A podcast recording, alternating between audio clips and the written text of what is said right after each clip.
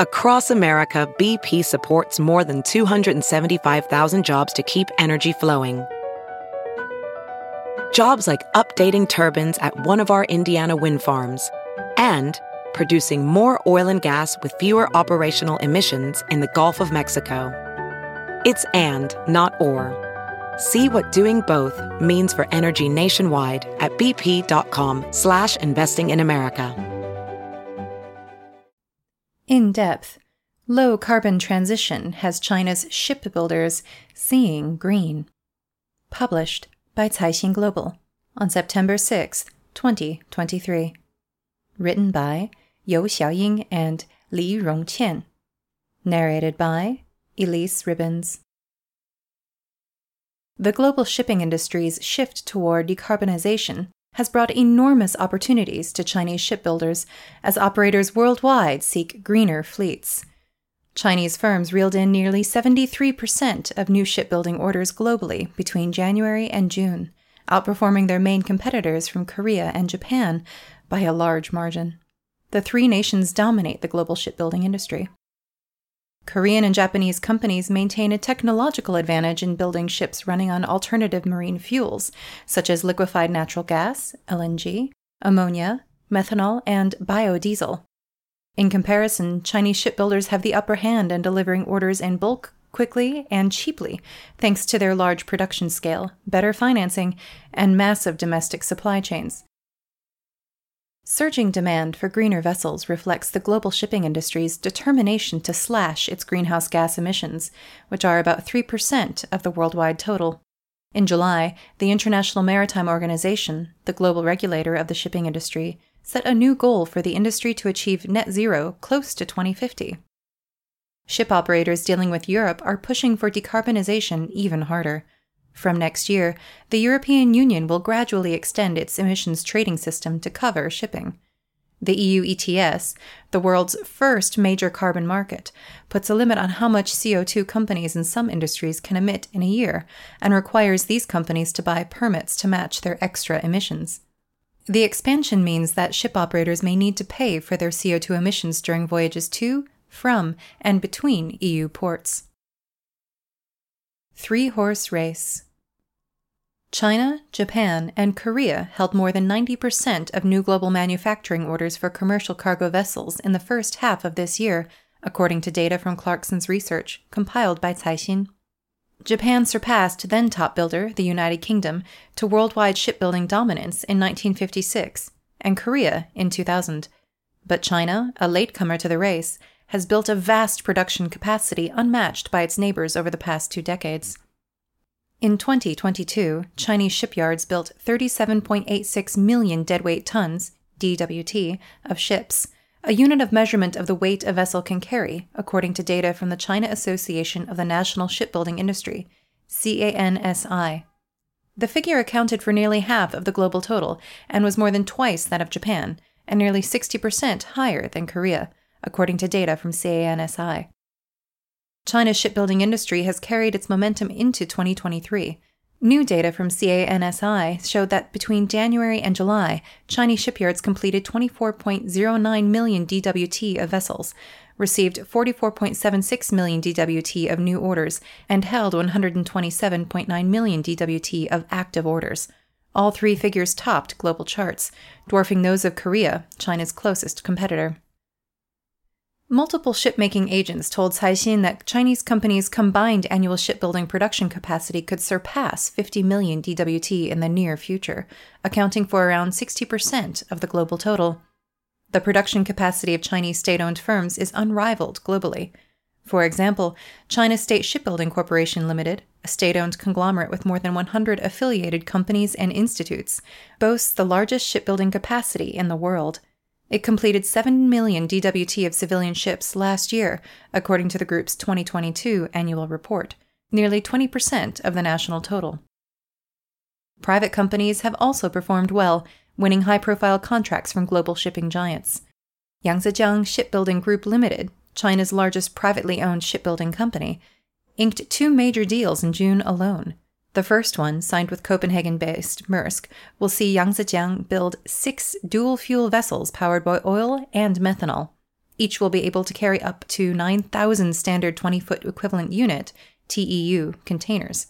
Separately, Marseille based CMA CGM Group commissioned Yangzijiang to build 10 vessels fueled by fuel oil and LNG, each capable of carrying up to 24,000 TEU containers. Despite falling behind Chinese companies in production capacity and overall order intakes, Korean shipbuilders still register a higher proportion of new orders for alternatively fueled ships, specifically LNG ones, which require more technological input. Korea's big three shipbuilders, Korea Shipbuilding and Offshore Engineering Company Limited, Hanwha Ocean Company Limited, and Samsung Heavy Industries Company Limited, seal deals for high value added vessels nonstop since the beginning of 2023, which included LNG carriers, according to a report by Business Korea in March. Analysts told the Seoul based publication that the three companies follow a strategy of prioritizing building more eco friendly vessels, such as LNG carriers. Greener vessels. Methanol has attracted considerable attention as an alternative marine fuel since Maersk ordered the world's first methanol enabled container vessel in July 2021. Some of the industry's biggest names, including CMA CGM, COSCO, and Evergreen Marine Corps, have followed suit.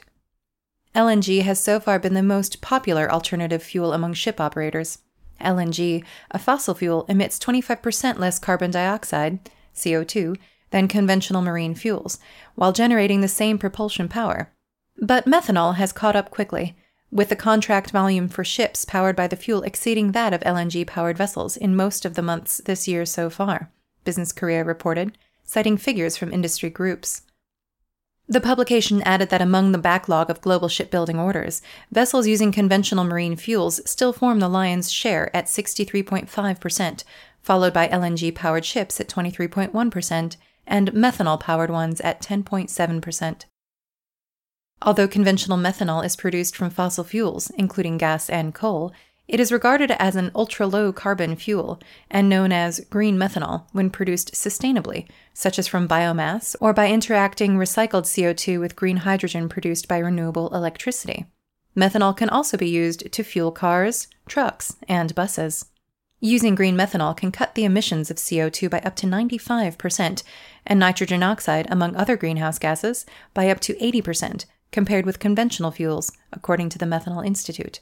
It also eliminates sulfur oxide and particulate matter emissions, the Institute said. Future of methanol. According to research by Maersk, the use of net zero fuels, green methanol, renewable diesel, and green ammonia, are viable for the shipping industry from a technological and operational perspective, but none can be produced on a large enough scale currently.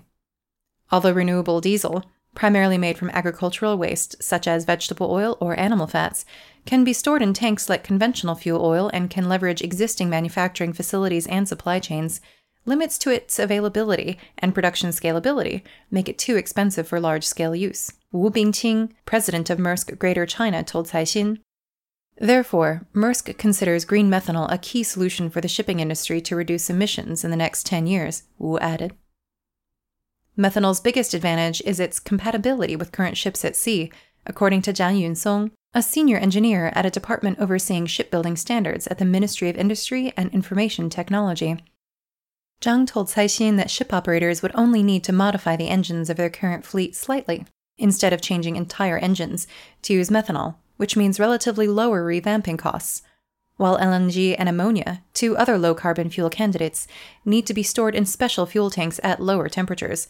Liquid methanol can be kept at room temperature in regular tanks, he noted. However, for fleets of vessels fueled by green methanol to voyage between major ports, there are still significant hurdles, such as the need to cut the costs of using the fuel, build port infrastructure, and achieve production at scale. Compared to conventional ships, methanol enabled dual fuel vessels are 10 to 15% more expensive to build. Fueling a ship with green methanol is also significantly more costly, given the fuel's lack of availability. Estimates put the price of green methanol at twice as much as conventional marine fuels. Producing green methanol on a large scale can also be challenging. Bloomberg NEF predicted the global production capacity for green methanol to reach 5.5 million tons annually by 2027. Although the figure is roughly 11 times the current capacity, it is only about 1% of the amount of green methanol needed globally if all ships switch from marine fuels to green methanol in 2050, according to data cited. From a supply chain perspective, the limited amount of biomass worldwide is the biggest bottleneck to mass producing green methanol, Wu of Maersk said.